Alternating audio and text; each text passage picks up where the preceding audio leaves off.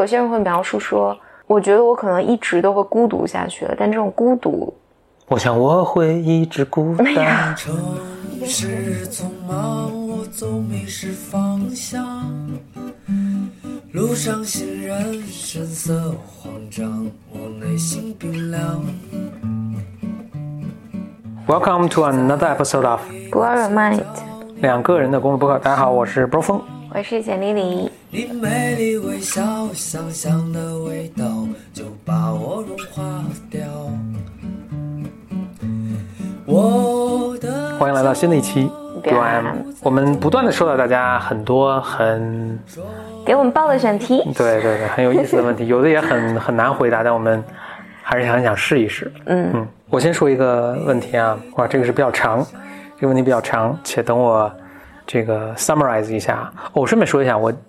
今天我来分享这几个问题都是被 Outlook Outlook 放到垃圾邮箱里的，就特别奇怪。我就是并不太经常看垃圾邮箱，我今天一看，哎，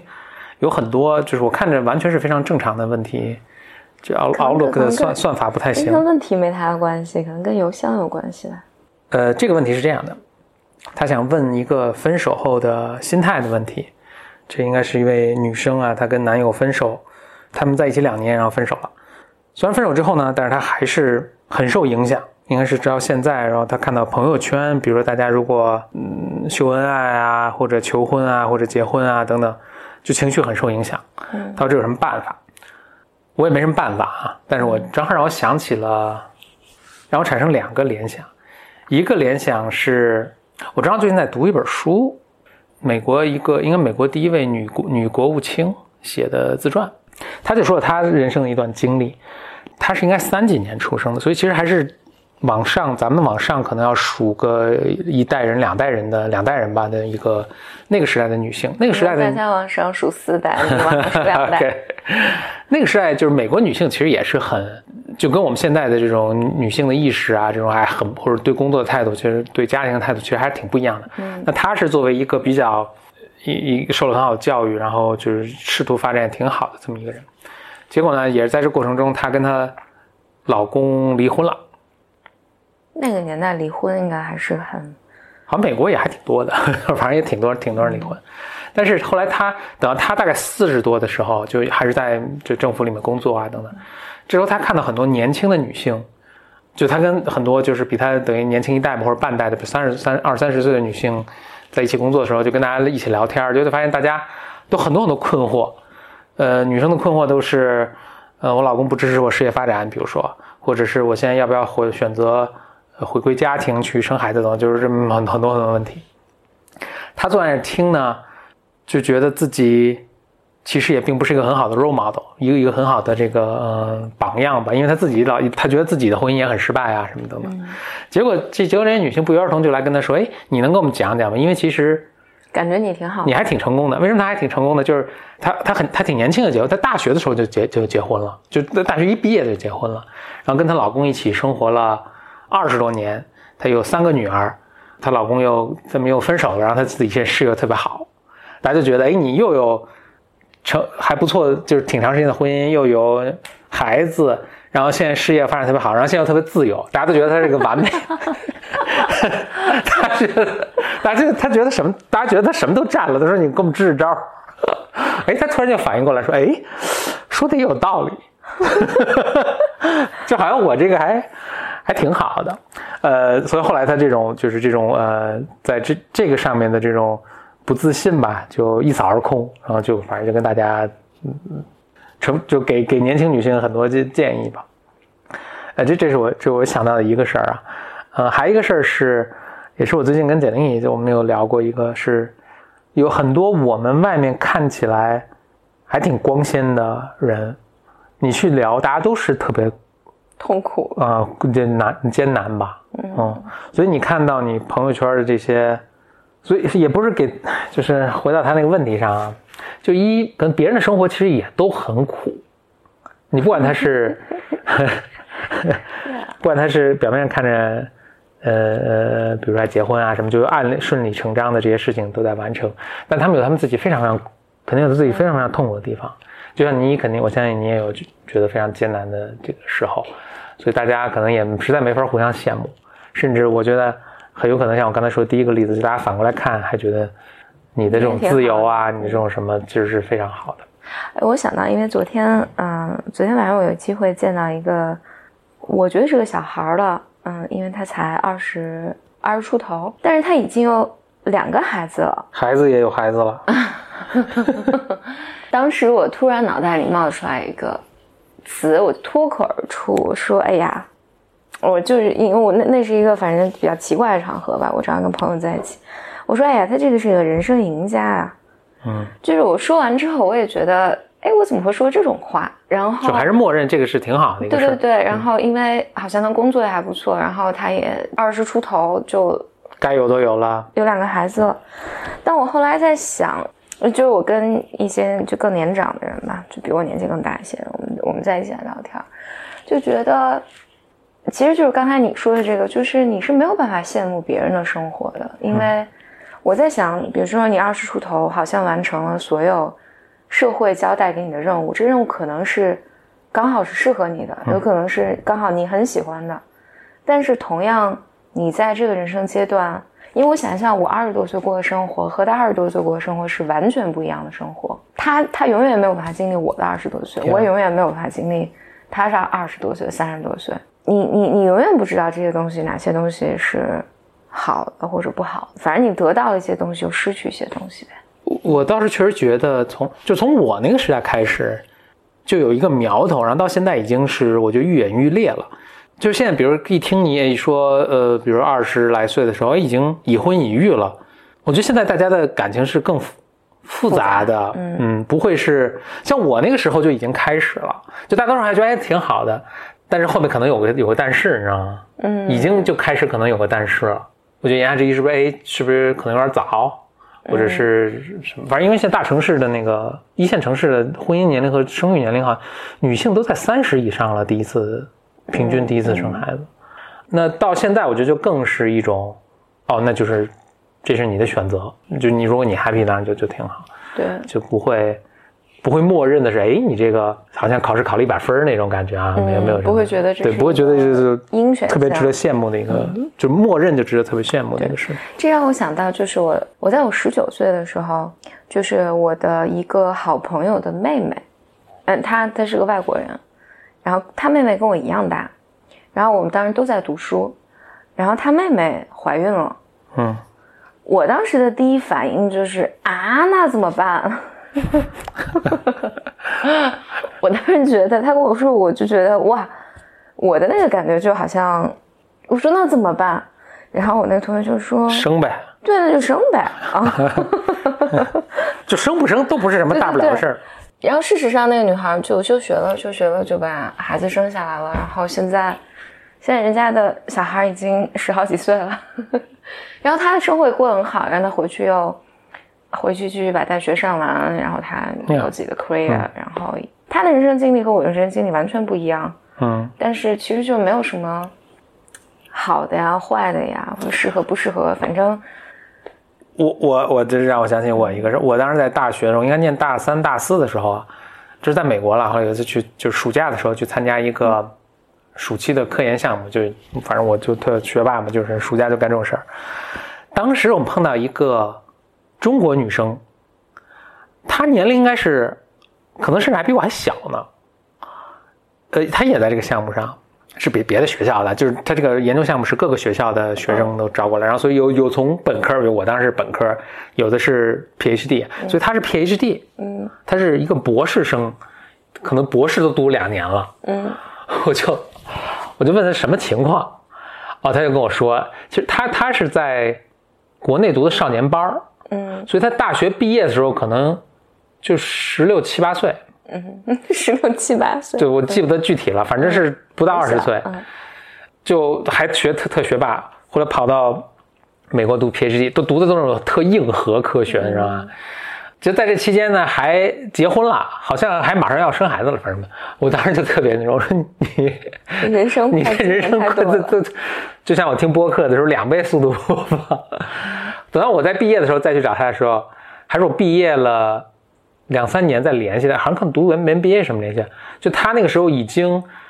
呃，他当时原来学那个 PhD 专业，读了个硕士，后来不想再去读了，他又重新换了一个。他原来读的是生物吧？哦，我记得你，我跟你说过这事儿你说他后来又离异了，对对对妈妈，他又对对，又结婚了，在这几年他他离离婚了，换了一个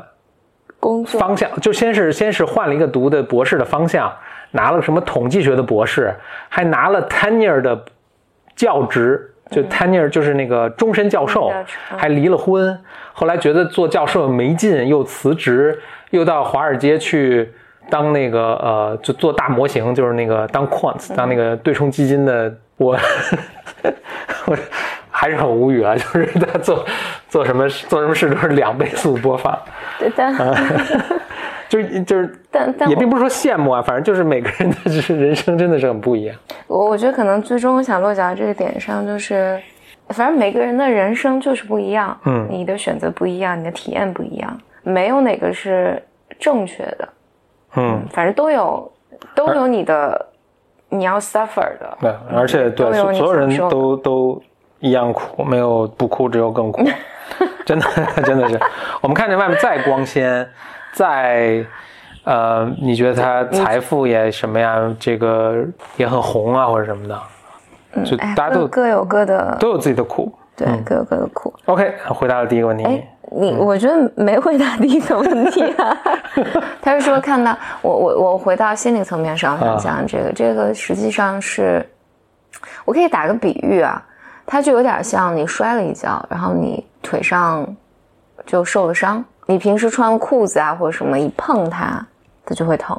OK，然后其实所以本质上解这个。对，所以本质上就是就分手这件事情，但是因为这分手是个太大的一个太多可能性了，就是这个分手它激活了你的哪部分创伤？那这个这个创伤里面有可能是他为什么一定激活呢？那他他能不能就造成了新的创伤呢？还说这一个哎，意思？这这很有意思。我觉得不是创造了新的创伤，所谓不如意或者你觉得失望或者这件事情很糟糕，就客观讲情况下，我们认为糟糕的是你的分手啊、失业呀、或者你想要的东西你要不到啊，嗯就是别人欺负你啊，等等等等，就别人打了你一巴掌，嗯嗯。但如果你的身体本来是健康的，别人打了你巴掌，你当时就是针对这个事情你很愤怒或者你很难过啊什么的，这事儿就过去了。嗯。但如果你的这个疼痛感，比如在过之后的两年里面，你都觉得很难受，这个一定是激活了你的旧的创伤，嗯。就是你身体这本来就是有伤痛的，然后被打了一巴掌，然后这个东西就一直在疼，所以不是添了新的创伤，就所有你生活中发生的事件都只是一个诱因而已。，OK，嗯，嗯，然后但是总有你第一次手，因为你婴儿的时候假设是没创伤的，对对对。总有总总在你人生以前某个阶段是第一次碰到这个事。对对对，嗯。或者我或者或者我举这个例子好了，如果你是成年，就我们说你你成年了之后，嗯。你再遇见这种，因为我现在能想到，我记得我我以前有一个朋友也是，我印象特别深，在我们毕业的两年还是三年，我每次见他，他都在跟我谈他的上一段恋情。哦，那这个就是就是你 PTSD 了吧？对你，你觉得他是被那那上一段恋情里面，你这么理解这件事儿，你不知道哪件事情激活了你，有可能是被抛弃这件事情激活了你，嗯有可能是你你本来就觉得自己不好，这件自己特别匮乏这件事情，然后分手这件事事情使你感觉更更加的匮乏。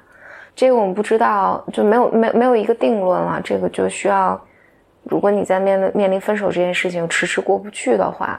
你要真的理解使你疼痛的地方在哪。嗯，因为有些人会描述说，我觉得我可能一直都会孤独下去了，但这种孤独我想我会一直孤单。严严肃点，我很严肃，配个背景乐。就是那个 孤单的那个感受，而且会那种永远都好不起来的那种感受。反正我我听到好多人跟我描述这种感受，在比如分手的这件事情里面会被激活，或者一段友谊啊、呃丧失也会激活这些这些感受。所以回到这儿来讲呢，就是这样孤单一辈子。请继续继续。反正我我想回来讲，就是如果你那个这件事情让你超越了这件事情本身带给你的影响。就比如说，如果我分手，可能大家可能一个月、两个月，嗯，就我就可以开始新的生活了。但是你超过了这个时间，在未来的比如说半年或一年里面都会不断，那就是有些创伤在。嗯我听说一个判断标准，好像就是一年过一年之后，你还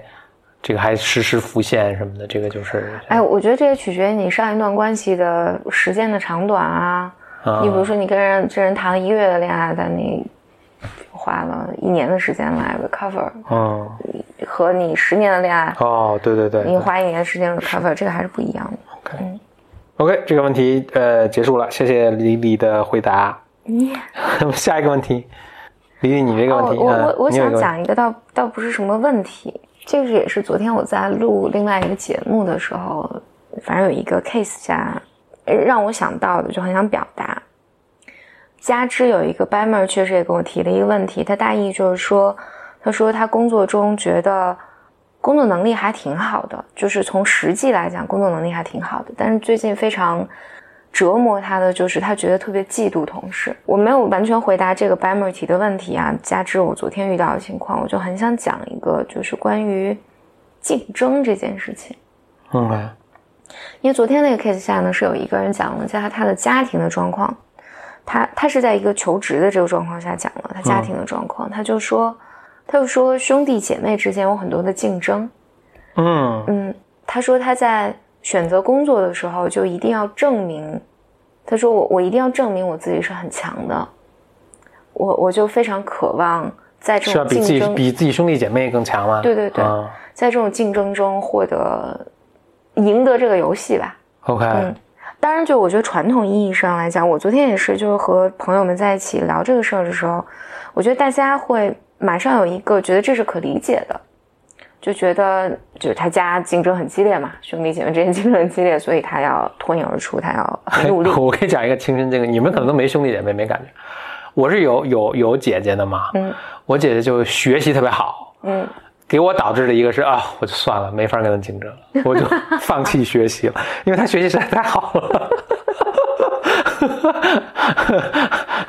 所以，所以我不太能立刻理解这个人说我一定要竞争我对。但如果回到这儿，就他肯定还觉得还有希望竞争过，我是肯定没希望竞争过。对，因为在咱们就之前原生家庭的那一集里面，还有小优也在的时候，其实我们有讨论过这个问题，就是就我们这一代独生子女面临的竞争，就是所谓 sibling rivalry，, Rivalry，嗯这个兄弟姐妹之间的竞争是不只不只是你和表兄、表弟、表妹他们之间的竞争，嗯，这里面还掺杂了很多父辈之间的竞争，所以啊，昨天、对对对，嗯。就是包括父母使用自己的孩子在他们之间的相互竞争，这些都会落到孩子的身上，哦，那这个更惨就很惨啊！你像我这个，反正都是亲生的，谁赢出胜出都行。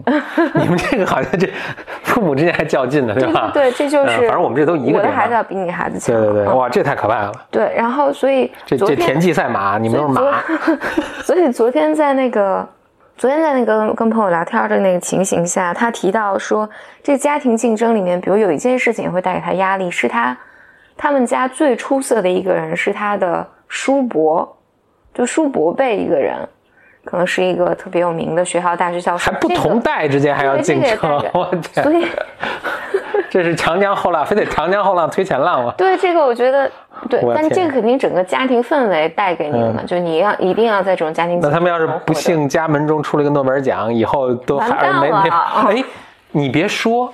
就我我读书的时候，我有个同学，嗯他的他的爷爷就是得诺贝尔奖的。我是觉就他，然后他爸也是大著名大教授什么的。我是觉得，就我跟他聊，我觉得他是背负着很大的压力的，觉得自己要、嗯要什么。对，所以这个隔代甚至隔代的竞争，我都还能理解。对，我觉我觉得这里面有一个，你你说这让我突然想到，嗯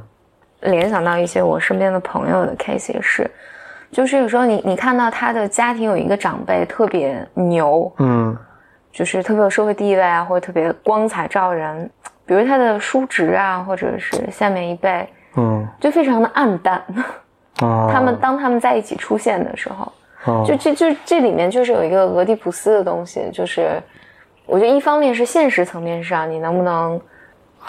你能不能抗争过？嗯但另外一方面就是，我觉得这个心理层面上，更多的是年长的那一辈，我觉得能不能愿意交出这一部分，让让其他人觉得让让年轻一辈也有机会，对，或或者，但我觉得不是。或者没有压力。没有压力，啊就是这个家庭是允许你们以各种形式啊，爱干嘛不过当然有个更简单的数学的解释，这就是回归均值嘛。又了。不，行，所以我我对我以后对孩子说，你就不用没事儿，回归均值就回归 了，没压力。啊我我我觉得这个是完全和整个家庭的心态有很大的关系。但回来讲，我我想讲的是，就是你个体，你你这个人要怎么应对竞争嘛？嗯我想讲的就是竞争的意义，就你最重要能理解竞争这件意义的。我觉得你最重要理解竞争本身，最终最重要的不是输赢啊，这听起来好鸡汤啊，但真的啊，你你变了。What What are you trying to say？但它重要的是你在竞争重在的参与。真的重在参，哎呀，你这个体育精神已经发挥到极致了。你让用严，你让我严肃的说一下。OK，嗯我想，我想真认真的说一下这个过程，嗯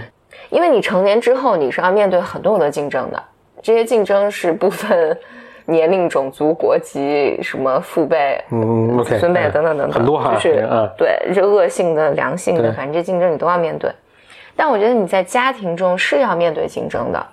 嗯。然后就是因为竞争就是在世界就存在，但是我觉得你在家庭，尤其在你和兄弟姐妹，或甚至和整个家家族之间的竞争，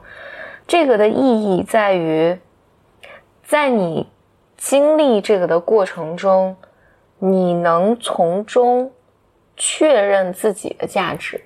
而我讲讲这个什么意思？就是，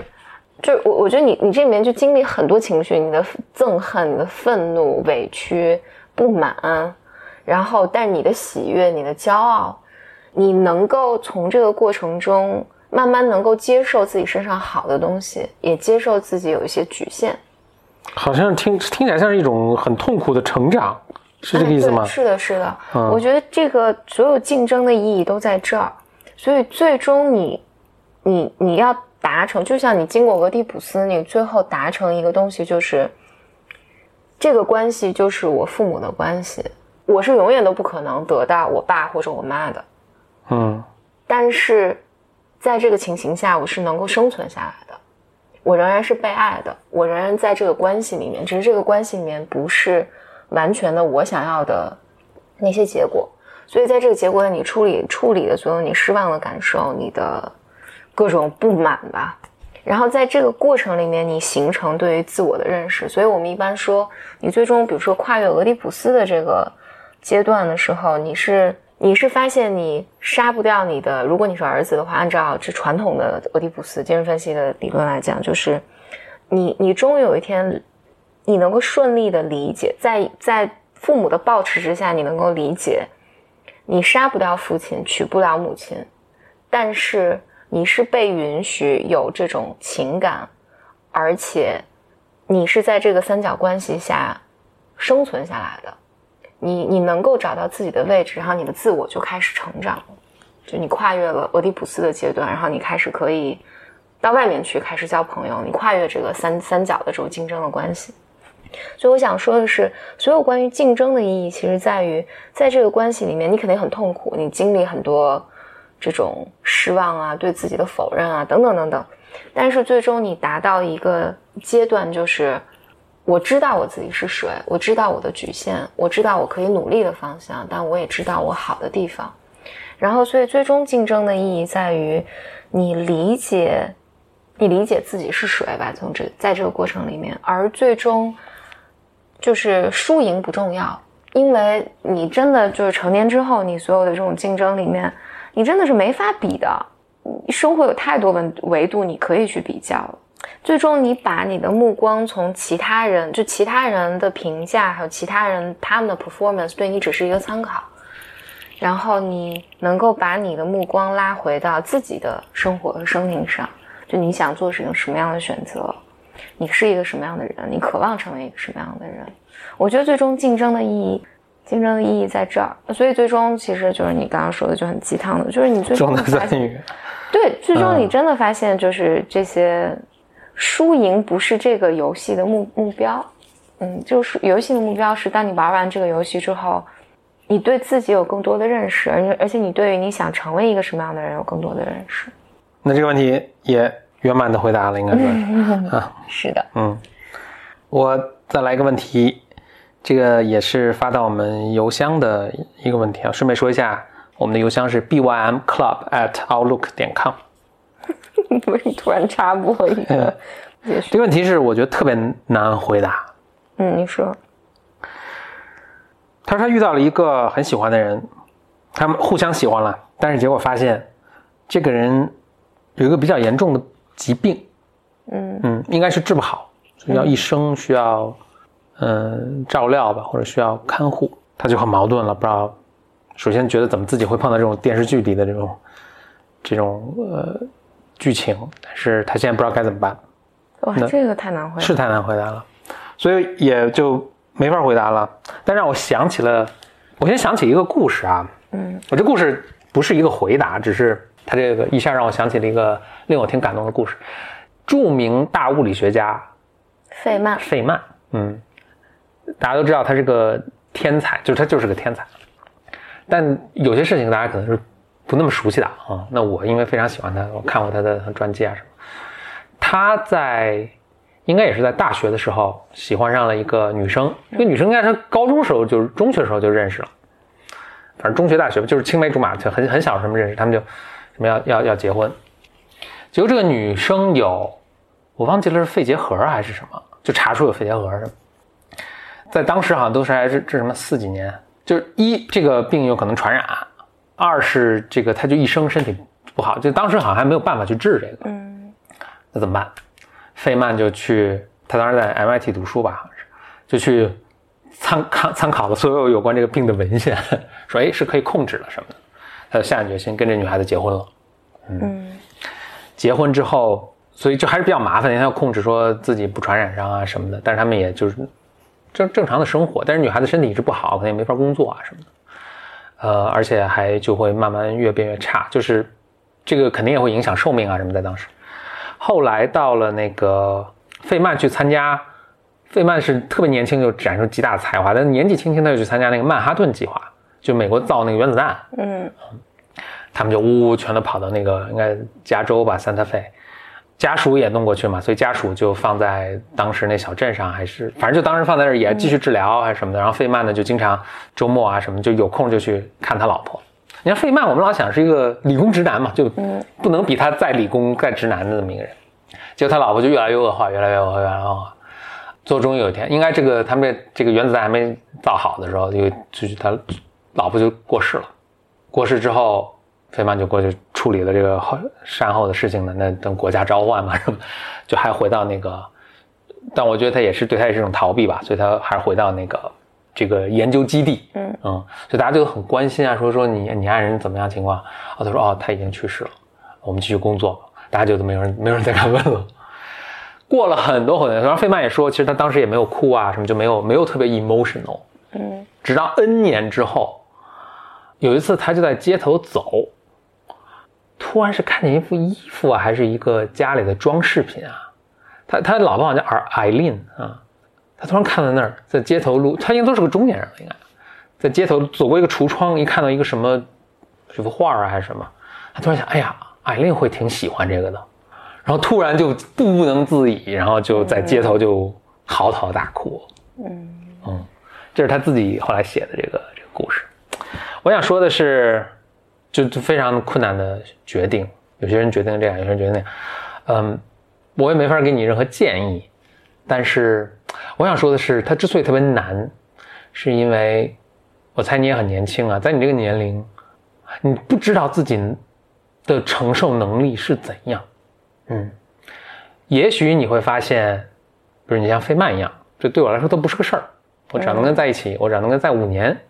就哪怕只能生活五年，啊，生活三年，我都很开心。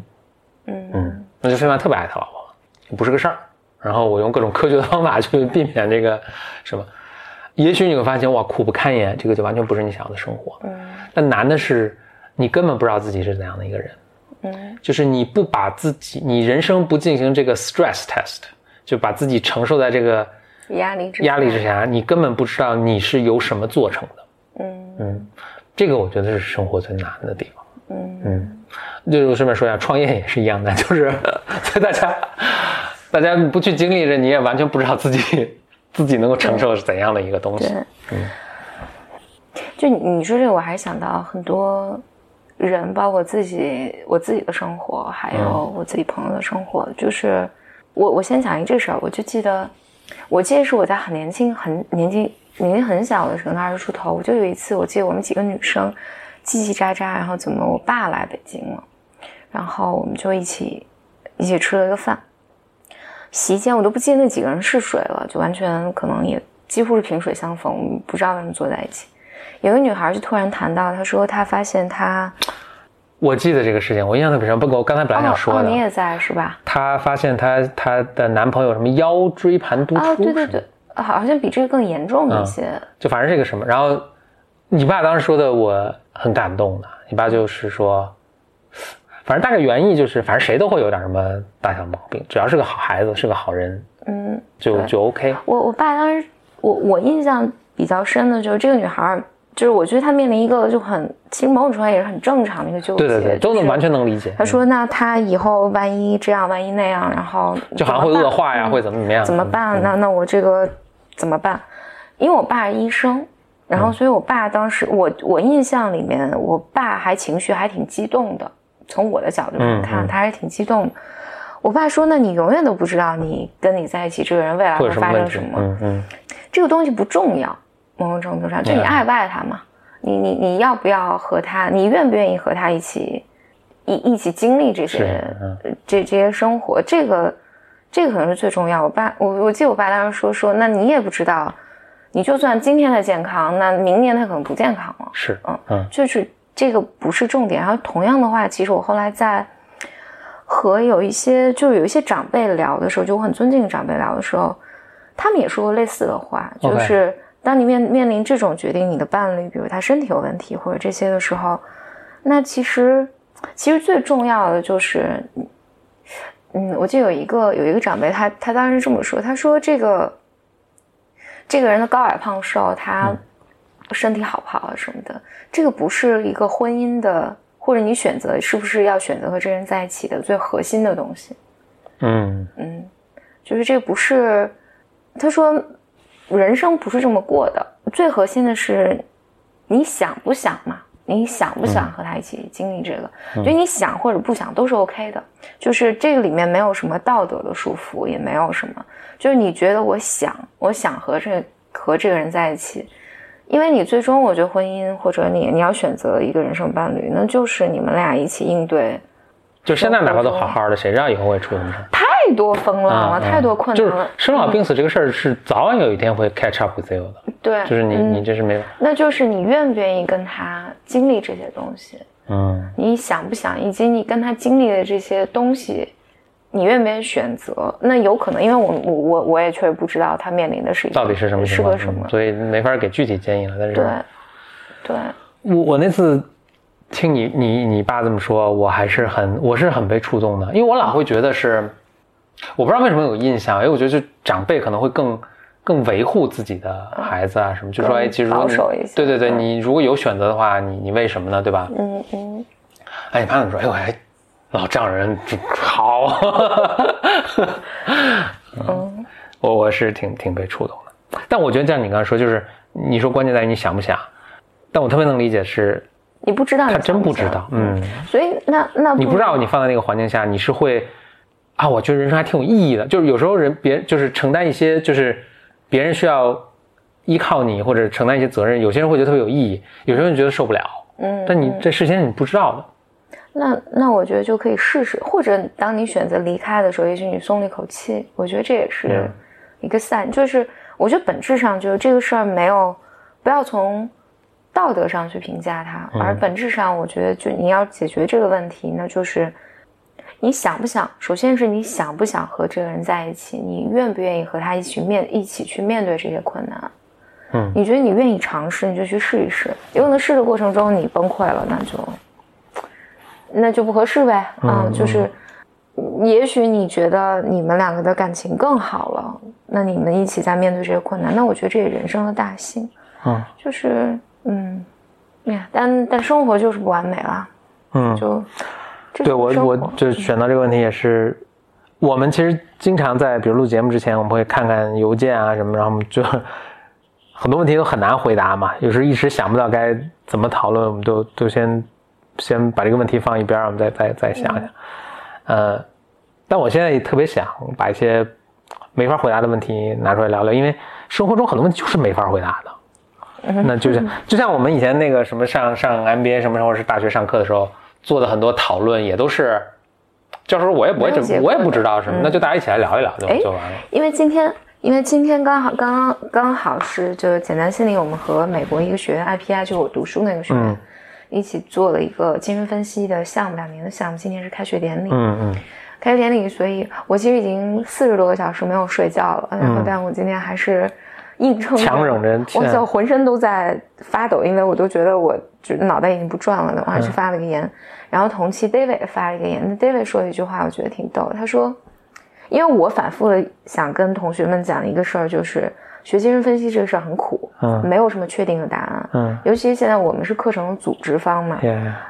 嗯，我们也组织过很多课程。这个就大家在学习的时候，总是想要抓一些确定性，我需要知道答案，嗯然后所以就会对课程的结构啊，或者对老师教学，所以今天我很想给大家打预防针，就是你学这个过程就是很痛苦的，嗯这个痛苦就是没有确认的答案，尤其你在学精神分析，它就是一个。就是对于不确定性的保持了探索，然后你去 explore 你的失望。David 后来说了一句话，他说：“他说简历也跟大家说了很多这个就很痛苦嘛，没有什么确定答案。他说，但我想说的就是，他说因为精神分析最终研究的是人的复杂性，而不是去简化